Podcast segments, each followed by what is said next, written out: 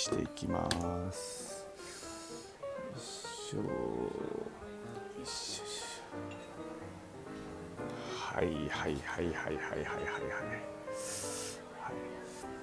なんかねあれなんですよあの水曜日でうち奥さんがあの仕事に行かない率が高いんで、はいはい朝ごはんがたまにぐっと遅くなる時があるんですよ。はいはい1時間ずれちゃうとなんかあの感覚が あのずれててもう食べてすぐこの収録みたいな感じなんで、なるほどはい、気がついたらバタバタしてることがよくあります。うーんそうですね。はいということで、はいえー昨日のあのお月さんは大阪ではなかなか見られへんかったんですよねあ昨日ね僕見てないんですよ。見てないというか気づいてなくて。雲がいっぱいでなんか隙間から見えるんですけどねはいはいはいはいはい。ちゃんとしたっていうものにはちょっとみ僕がいる時間帯というかお起きてる時間帯は無理でしたね。なるほど、うんうんそうかなんかあれですよねあの 月見もそうですし流れ星もあのあと天の川もそうですけどもう曇っちゃうと全然ダメですからね、うん、そうなんですよね。うんうんなんかそれこそほんまにねあの雲の上にドローンを飛ばしてはいはい。ね 行きたい感じあのみ見たいみたいなとこありますよね。えーあ、谷口さんおはようございます。いあらっしゃいませ。ありがとうございます。はい、じゃあそろそろ始めましょうか。はい。はい、ということでね、えー ICT ピックアップオフトーク、えー、32回目、えーですかね、うんはい、えーハッシュタグ DX をまずデラックスと呼んでしもてなかなか変換できへんやんか。ごめんやけどということでね、あ今回はごめんくさいなくなったんですね。そうそうごごめんやけどってデラックスで呼んでしもたらはい。なかなかあのトランスフォーメーションとまではいかへん。なならないですね。はい。あもう、はい。親父のあれでいつもね前も前この前の週も、はいはい。その前の週も、えーアンテナの名前やとか、あそうですね。はい、えーマツコ・デラックスがどうとかいうようなこと言うてましたですから、はいはいはいはい。でございますね、はい、車のグレードやいうようなことね、えー懐かしい。その若い人なんかはもうほとんど知らないというかわからない、はい。えーもうほんまにネタ話というかはい。古典落語の登場人物のようなはい。感じでございます。そうですね。うん。あ、そういえばさんね、うん。あの昨日 iOS うん。のアップデートがあったんですけど、はい。はい、えーもうされましたでしょうか？いや例によって私は様子を見てからですからいつも。僕はアーリーアダプターと違いますからね。なるほど、はい。僕はもう早速あのアップデートはい、終わりましたけども、あのね昨日ねアップデートしてね、ちょっといつもと違うとこがあったんですよ。ほ何かっていうといつもだったらね、えー、と次の新しいアップデートそのバージョンがぐっと変わる時例えばええ14から15とかに変わる時ん。とか、まあ、その大きく変わる時なんですけどももう普通にアップデートをしたらそれでもうなっていくっていう感じだったんですけども、うんうん。今回ねなんかえー、と14のアップデートがまだ1個残ってて、うはいはい。で、えー次15みたいな感じでやって別立てで、うんあのメニューが上がってたんですよ。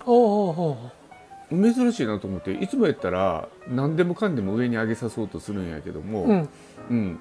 なんかねワンクッション置いてくれててうん。えー、珍しいとかって思いながら。ら今回はあのあ上げなくてもいいっていういう人についてははい。せんでもええよっていうアップルらしからぬね。そうそうそうそうそう。あれ珍しいとかって思って、まあ、どっちかというとあの習近平のあの中国共産党体制が 無理やりやってるのが、まあ、アップルに近いわけですけど あアップル帝国ですから。はいはいそうですね。あ言うこと聞かんとしばきますを割れっていうような感じやったんだけど、はいはいはいそうですそうです、まあ、今回はやりたないやつはついてこんでもええでっていう、まあ、やっぱり上上から目線は変わりはないねんけど、そうですね あのーアップルらしいなという。そうそう。だからここで押すか押さないか試されてるような感じがしてね、うん。うん。ああのの僕はもうすぐ押しますって言って。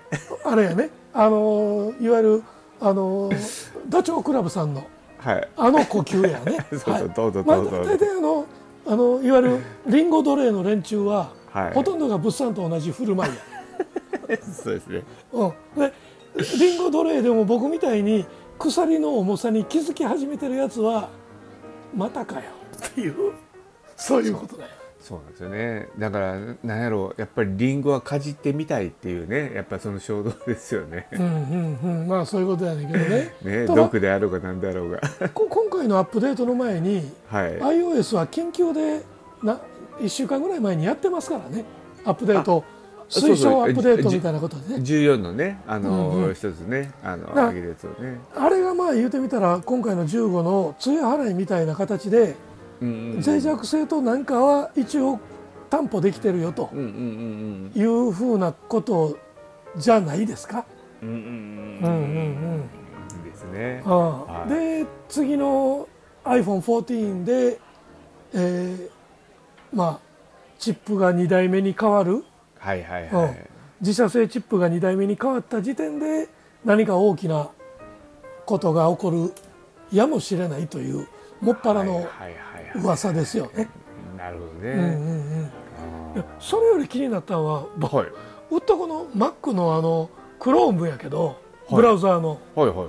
えっ、といわゆるスマタブベタトークの Twitter のアカウントに入られへんかって あそうなんですか。Twitter そのものがおかしかったからクローム一回落としてもっぺん立ち上げたら立ち上げた時にアップデート始めよったんや、ああ更新が入ってたんですね。あこうしよった。らはいええはい。と思って、ほんでこの朝のバタバタ忙しい時にどう思いながら、はい。えー結局あの、えーこのスマタブの告知ははい。できずじまいやった。あそうそうそう。了解ですまあもうあのえーアップデート必要とはいうもののあハグの声が。あありがとうございます。はい。あのもうタイミングが悪悪いと、えー今かよっていう感じになるわけですね。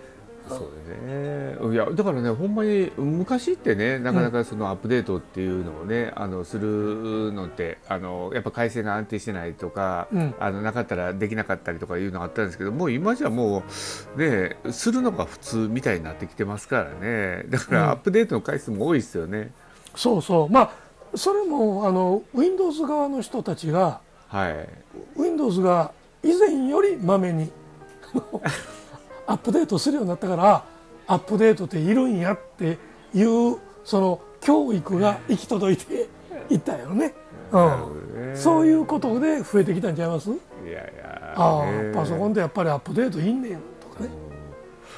ほんでねあのあ今回ねアップデートしてあの細かい機能の部分はねもういつものごとくあんまりよく分かんなくて、うん。まあ多分いろんなところ便利になってるんやなと思って今からこうチェックしていこうかなと思うんですけどもあのねあ毎回ちょっと思うんですけどもうん。あのやっぱりね音はねやっぱり毎回なんか良くなっていくような気するんですよねバージョンアップすると。はあはまあ機能性かもしれないですけど、あうん。あうん。まあ、今回あの空間オーディオにね対応してるっていうのもああるんですけども、うん。まあまあそれとは別になんかあの音質自体がねなんか良くなってるような気がして昨日アップデートしてから、うん。あの Bluetooth イヤホンでね音を聞いた時にあなんか音がちょっとクリアに聞こえるみたいな感じがしたんですよね。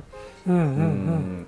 まあ、だからソフトウェア側で何かアップデートがあったんじゃないかなとかって思いながら。あのー今日の朝も静かなところでちょっと聞きながらやってたんですけども、もともとなんかねあの音声の部分ってあの、えースマートフォンってやっぱりあの音悪いんですよね、うん。あのスマートフォンで、えーイヤホンつないで音を聞くとかっていうと。いうことでね。うん。でなんでかっていうとやっぱりあの電圧がないからう、んあのそこまで送りきれないみたいな。うん。うん。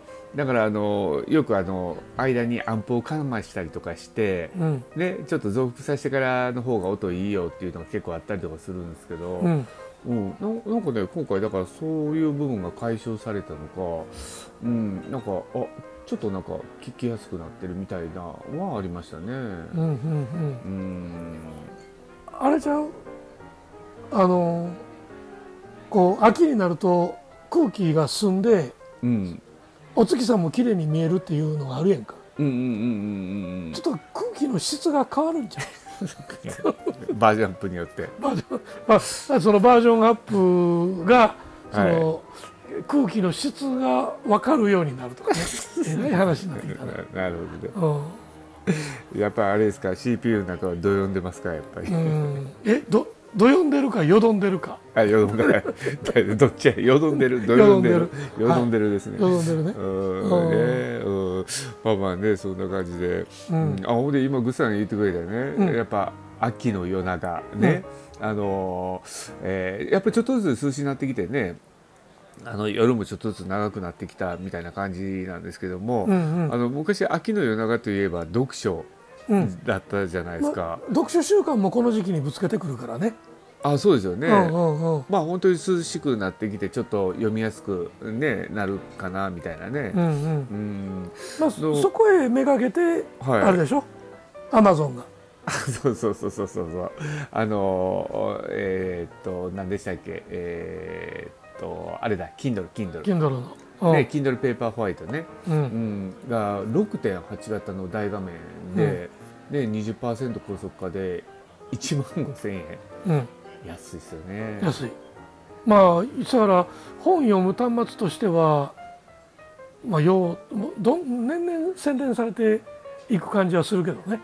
そうなんですよね。うんうんうんうんでやっぱり Kindle ペーパーホワイトの場合ってねカラーじゃなくてそのなんやろモノクロにうん、でねやっぱあの視認性もすごく良くて目もそんな疲れないっていうことでね。えいいインクっていうやつですもんね。ううんんそうなんですよね。だからあの今回えっ、と、ねいろんなとこがまあバージョンアップされていってて、まあ11月10日の出荷予定かな。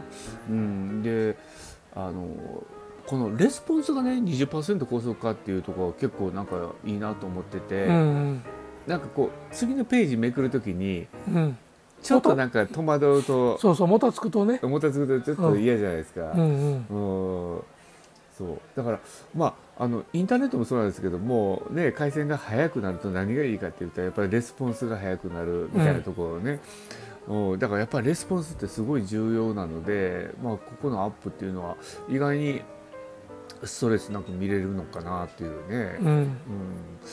とこですよね。うんうんうでん。まあえっ、とそまあアマゾンのやることやからね、うんあの端末安ばらまいてうんうん。あとはそのコンテンツをどう売っていこうかっていうビジネスモデルみたいなことやからあのなんていうの？えっ、とアマゾンプライムで、うんうん。ブックもあるやないですか、うんうん僕入院の時に入ってましたですけど。うんうんうん今はもう外れてるけど、うんうん。ああれああいうサブスクライブであの本を提供していくみたいなことっていうのはこれから普通になるんちゃうかなと思うんうんそうですね。うん。うん、コンテンツ込みでいくっていうやつ、そうですね。うん。うん。で今回ねこのねペーパーホワイトでねあ僕あいいなと思ったのがねあのキッズモデルが出たんですよ。大きさは一緒なあ一緒かな？の、あ一緒ですね。で Amazon キッズプラスプラスがサブスクリプション契約ってことで、まあ、2なるほど。年保証でねもうついてるってことなんですけどうんうんね。うん、だからまあもともと子どもたちが読める本がもうついてる状態でうん、であのちょっと見ていいなと思ったのがうん。カバーもついてるんですね、うんここカバーがね。あの iPad とかによくあるようなあのパタンとこう閉じるタイプの分なんですけども。え。あなんかいいなと思ったんですよ。なんでかって言ったら FireTV でねあのキッズタイプの FireTV あるんですけどもええ。あれなんかねあのカバーもついてるやつあるんですけどもあまりにも子供子供しすぎて落ち着かへんなっていうのがずえっと思ってて。いや本読むのにもうちょっとなんかね落ち着いた感じの欲しいなと思ってた時にまあこのねあのキッズモデルが出たからあーこれでなんか子供たちに活字を読んでもらうのになんかああいい端末になったんかなっていうのはちょっと思ったんですけどね。うんうんううん。んまああのと学習のいわゆる到達度みたいなもので子どもたちのねうんうん。行くと家の中にあの本が何冊あるかのうんうんうん。本の数によってねうん子どもたちの学習の到達度に、うん子どもたちの能力じゃないよ、うんうんうん学習の到達度に大きな差が出てるっていうのは、まあ、あの発表もされてたからね。うんうんうん。なので家の中に本が25冊以下っていうのはうん信じられへんねんもう だおお父さんお母さん本読まへんかったらうんうん。そこの家に生まれた子供も本読まへんのよ、うんなるほど。うん、でもこうこう Kindle みたいな端末でちょっとでもこうこう触れてくれる。うんうん紙の本買わん家が Kindle 買うかって言うたらそれも疑問やけどな、うんうんうん。そうですね、うん。まあ、昔だったらその25冊のうちの10冊がね百科事典でしたけどもね。そうなんか分からへん。いつ開くか分からんようなやつ。うんうん。うんそうやけどあのジャポニカとかね。あのやっぱりいろいろありましたけどね。まあそれでもねあのやっぱりあ僕結構ねあの百科事典のあの21世紀の未来こんな風になるっていうとこはもう何遍も見てましたね。あーお僕広辞苑好きやえうん。えらいませた子供ですね。もん広辞苑ぶっといのでこうずっと読んでいくっていうのね、はい、知らん言葉とかはいはい。でちょっとあのちょっとあの性的な言葉にドキドキするとかね。あなるほど辞書でね。ね。はいはいはいはい。変態やけどね。もう今も変わってへんねんけど。あのまあそういうようなあれでしたけど。はい。だからうーんもうなアマゾンもその全国民に配れよ。どっちみちサブスクで儲けようとしてんねんからさ、まあねね？いやほんまにね。うん、だから、うん。まあ、あの秋のこれ,、まあ、これからその秋冬に向けてあのブラックフライデーだらうん。なんちゃらマンデーだらっていうようなことが続くまたクリスマス商戦に突入していくっていうことでいくならね今ね。今手挙げて申し込んでくれたら抽選で例えば、えー、と1万人の方にタダであげると。うんいうようなことをやって、そうかそれタダでやったら本読みが欲しい言うて応募するわな。困ったな。いやまあでもあれですよね。例えばね、60歳以上の人って今結構ねお金使うっていうふうに言われてるから、うんうん。おまあ、そこにめがけてねなんかあのシニアモデルみたいな感じでちょっと安いのを出すっていうのもありかもしれないですよね。うん、そのさやどなはい。フェイスまああの谷口さんもいてはるからあんまり言われへんねんけどはい。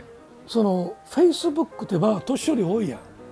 はいはい年寄り多いね使ってる率フェイスブックの年寄りってはいはい。ほんまに偏ってるやつアホ多いで。ねまマジで。あんたどこのニュース いつのニュース見てそれ信じ込んだはりますのんっていうのがまともにおるからさ、あなるほどね。うんあのニュース元ね、うん、だからあの自分が情報弱者やっていうことをはい。あの認知せずに俺はインターネットにつないでフェイスブックやってんねんみたいなドヤ顔であの言うてくるっていうか のが多いのよ。なるほどね。だあんたそれそのいやそのなんていうの、えーどどう言ったらいいのかなっていうのがいっぱいおるからな、だからそんな人たちに Kindle 端末渡んのも物騒な話やなと 思うねんけどな。いやでも確かにねあのいつのネタやねんっていうのでいくとね、うんうんうんあのえっ、とツイッターでねリツあ大丈夫ですか電話。ちょちょっと待ってね。あはいはい。まさかの電話がかかってくるというね。あこれイエレンの方やなほっときましょう。あえ大丈あ夫ですか？の0120の局番のやああーなるほどややこしいやつね、うんあひょっとしたらあのアマゾンのあの Kindle いりませんかっていう電話かもしれないですねつ。なるほど。そこへ来るわけやな。そうですね。ういやーそうですね。うん、であれなんですよね。あのーあれ今何何を話そうと思ったかな。すみません。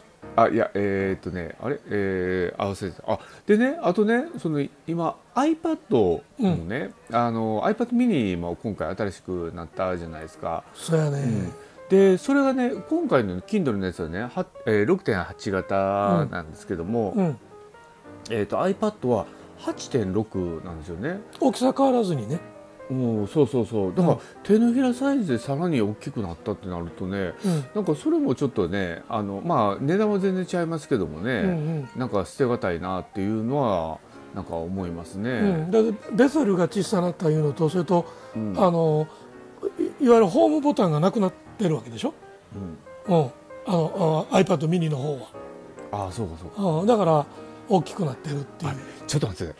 8.6って言ったらうん、昔の iPad に近づいてるってことですよねもう。そうそうレギュラーのね。あい いわゆるあの、えー無印 iPad ですよね。そうそうそう。うもう今はねあの10.1やったかな。なんかそれぐらいになっていってるから大きいですけど、昔ってそうですよね。9インチがははえ8いってた8まで下がってたかな、うん。なんかそれ考えたらあれですよね。だいぶ大きなったってこと大きくなりましたよね。ね8.9か 9. 点何ぼかでしたからね。なななんかそれぐらいでしたよね。ほんでベゼルめちゃめちゃ分厚かったしね。あね、ん。そうですよね。おいやそうですね。あほんでね今回ね、まあ、この Kindle ペーパーのね、あのペーパーホワイトをちょっと取り上げるう一つのねあの元になったのが、うん。オリコンニュースさんがねうん。あの、まあ、毎週のようにねあの、えー、とランキングを出してるんですよね。ああまあブックランキングですね。あそうそうそうそう,、うんうんうん。そうなんですよ。でたまたま見てたらね、うんうん。あの1位は東野圭吾さんなんですおうね。おうおうはい、で2位はペイントってこれだから僕は大人になれない。これゲゲームやってる人の話だったかな、うんううん。んでままあまあそんなのがあって3位がねうん。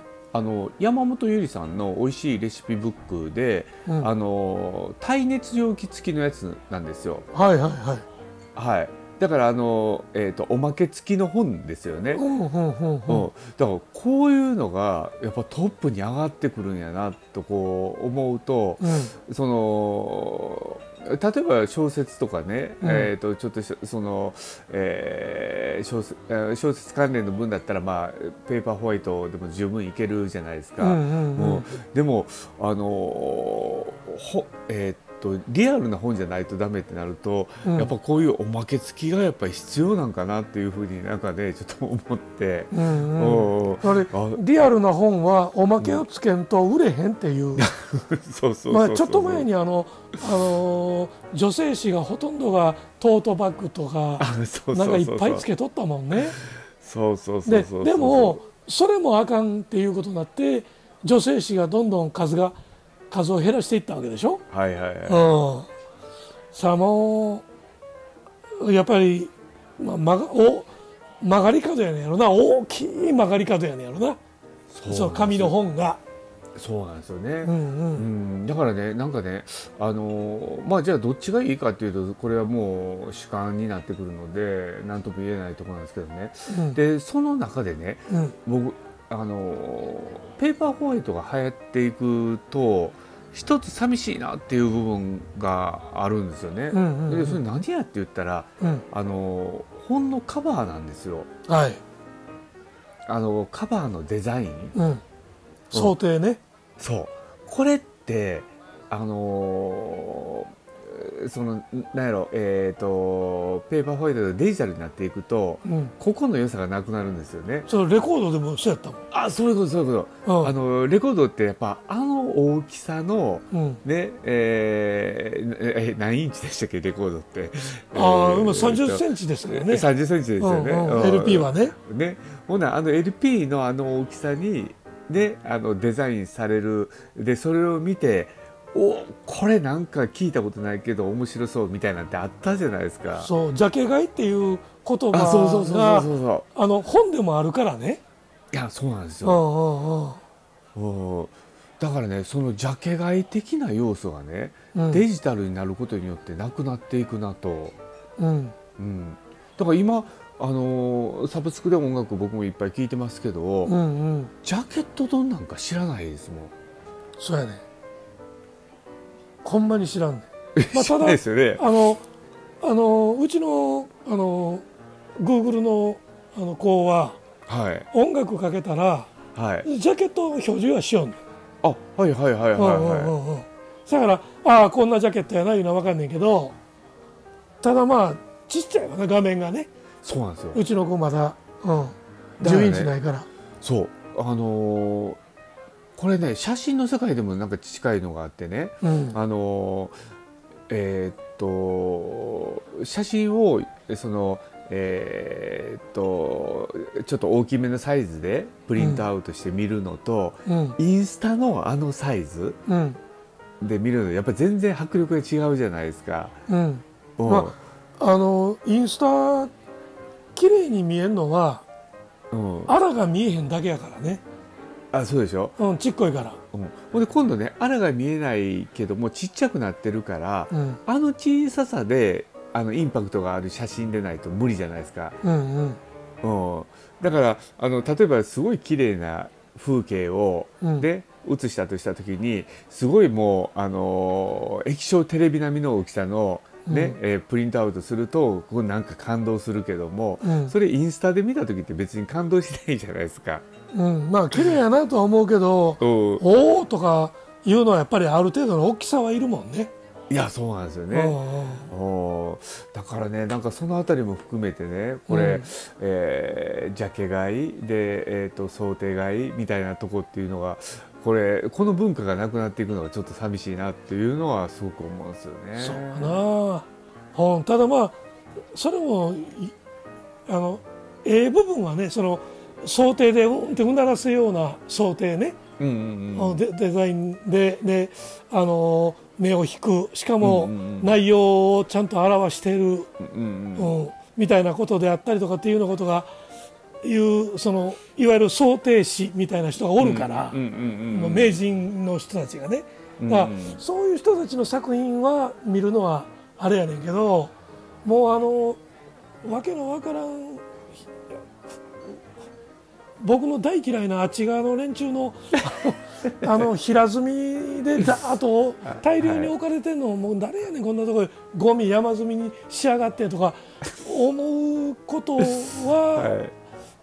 どっちかどっちかなという感じやしうん。でまたそんなもんに押されるねんええもんは。はいはいはいはいええもんはやっぱりちょっと隅の方に置かれて、うんうん。まああのわけのわからんコピペ本のあ何？日本国旗みたいなね。はいはいはい。あのあいつの百田が、うん あんなやつの本がぶわーっと並ぶわけやはいはい。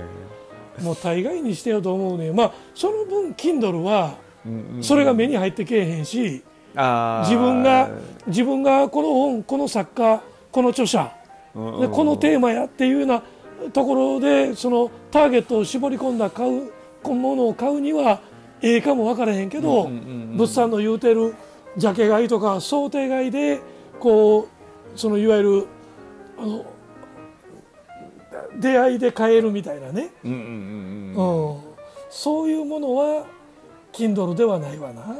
そうなんですよね。やっぱあのうん本屋行った時のあのねあのチラッと見た時に「おなんやこれいい本や」みたいなね、うんうんうん。うん。あの感覚がねやっぱなくなりますよね。で特に絵本なんかはそれやからね。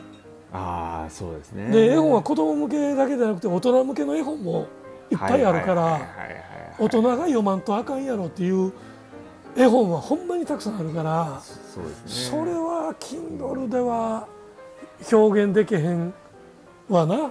そうですね。ましてやあのうん。飛び出す絵本。はいはいはいはい。あの職人さんの手作業で組み立てられた飛び出してくるようなやつね。はいはいあんなやつはやっぱ紙の絵本やないとあかんのやなと思うけどね。うんですよね、うん、だからまあこれもう流れとしてね、まあ、うんそっち行ってるから、まあ、なかなか変えることがね、まあ、できなくはなってきてるんですけどもね。うんうんうんうん。うん。でも,、えー、とでもやっぱりあのーほんのまあそうやな。やっぱりある程度のファンを掴んだ人があの定期的に必ずそれを追いかけはるからね。東野圭吾さんなんていうのは、もう東野圭吾ファンっていうのが層として存在するやん。ありますからね。うんうん。うん。だからそういう人たちは必ず買っていかはるから、うん。まあ僕らの世代で言うたら赤川次郎さんとかね。うん。うんそういうふうなことがはあのあるわけですよ。うんうんうん。だからそれはやっぱりあああるんやろうな。そうですね、うんほんでねあと最近の流れでまたちょっとおもろいのがねさっきグッさんが冒頭でね言ってたね、家の中にね25冊以上の本がありますかっていうところなんですけどうんね、うん最近の人ってねうん。うん本ねあの置いとかないんですよね、うん。すぐ売っちゃうんですよね。うん。そうや。だから アマゾンとかでも売るしうん。あのブックオフでも売るし。だから意外に部屋の中に本をそのまま置きっぱなしにしないというかね、うんうん。うん、っていうのもなんか流れとしてありますよね。うん。けどなんか一冊読んで感動した本っていうのはうん、僕なんかまあ活字で、まあ、ご飯も食べてるしあの、はい。あれやけど捨てがたいのよね、はいはいはいはいはい。うん、字書いてあるもんは。うんうんうんうんうんうん。うん。なんだからほいほいと売られへんのよ。ああなるほど。うん、いやまあ普通はそうなんですけどね。うん。うん。らまあほんまになんか、まあ、だからそその本というもののそのあの文文化的なまあ地位とかそんなのあるんかどうか分からへんけどなんかそのおおお重さみたいなもんうんうんうん情報を手に入れるには本しかなかった時代から、うんうんうんうんうん、紙に書いてあるもんしか情報源はないっていうことから考えたら、うん今はその重みは減ってるわな。そうなんですよね。ほ紙である必要は別にないよみたいなことやんか。はいはいはいはい。うん、で雑誌なんてのは一番辛いやん。もうん そうですよね。ううん、雑誌は置いとかへんしうん雑誌は読み捨てられていくけどまあ綺麗でペラペラめくったりするのはええねんけども、うんうんうん。それって iPad やパソコンでできてしまうからね。はいはいはいはいうんそうあの「ハリー・ポッター」の第一作目見た時にはい。はい。魔法新聞見た時にこれやと思ったもんやっぱり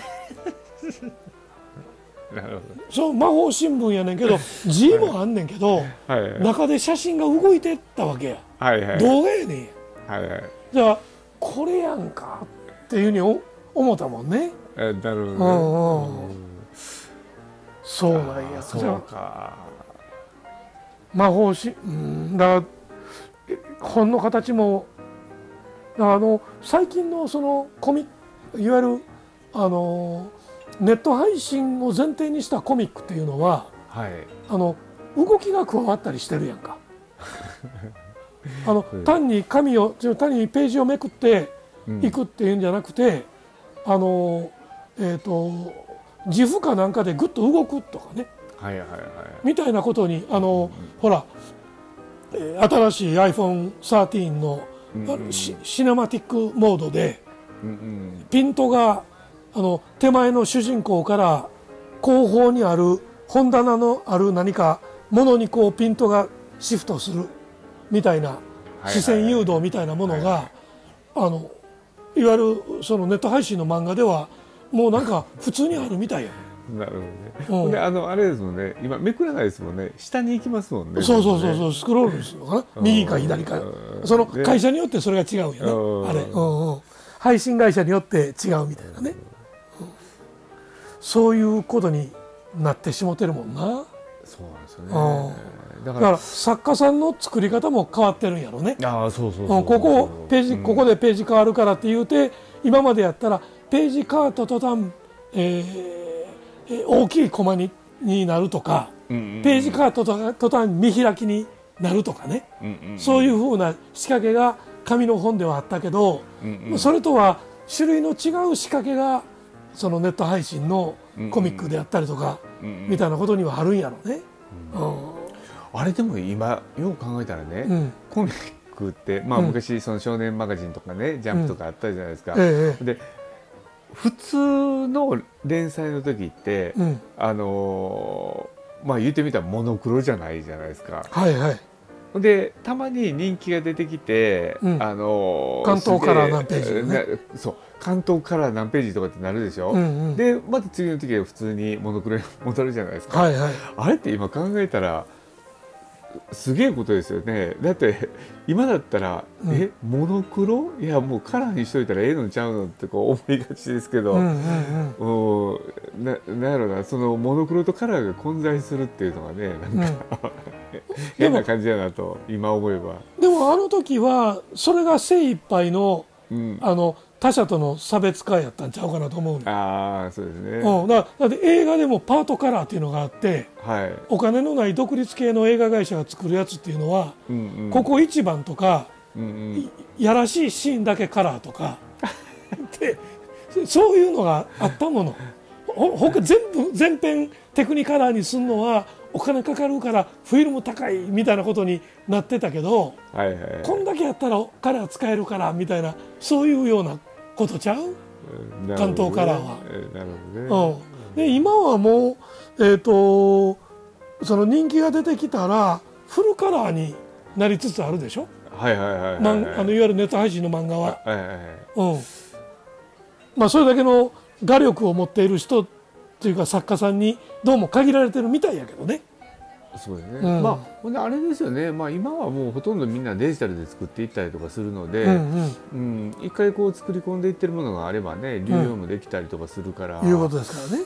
うん。ねえ。いやーだから、うん、今思うとというところがねなんかあるなと思いながら、でそう考えると 京極夏彦さんっていうのははい。先行ってたなと思うの、あの人原稿書いてんの？はい。インデザインやねああそうなんですか、うん。だからインデザインやからそのままいわゆるあのそのまま出せるわけですね。ネットに上がるんよね。うん、だからほんまにまあだから作家さんたちもその昔は原稿用紙に万年筆みたいなイメージは、まあ、僕らの世代はあんねんけど、若い人たちはもう当然ワープロで育った人たちとか、わかんないなワープロは、うん。うんまあまあもうね今やったらペンタブレットでねペンタブレットで作るみたいなことねになるからね、うん。やっぱりそうかそっち行くか。しゃあないな。あでもあれですね。あまあまあそうは言ってもあれですね。実際に書きはる人をあの最初の原案の時はもうみんなあのペンで書きますから、うん。まあでもそこも外せないところなんでしょうね。うん。でも有名なイラストレーターの寺田さんなんていうのは最初からペンやねんで。あいやペンタブやねん。下書きで。はいはいはいはいはい。でえっとまあイラストレーターのレイヤーでかあのあまあ重ねていって、うん重ねていっはて、下書きでダーッとその粗いスケッチとかラフスケッチを書いた上にうん最初のレイヤーで線取りしてみたいなことをやってるからだからもうそそこも技術がそっちへ移ってるんやろうなということなんやろうな。ですね。な今ほんで、うん、そうやねんな。もういくらでも新しくなっていくな、いやーほんまにね。うん。えーということでまはたい。結構喋りましたか、あしゃべる。はい。えーで今日も谷口さんお付き合いありがとうございました。ありがとうございます。はえーそろそろお開きの時間となりました。はい。えーということで、えー、終わりますか？か？はい、はい。それでは、えー、谷口さんいってらっしゃいませ。いってらっしゃいませありがとうございます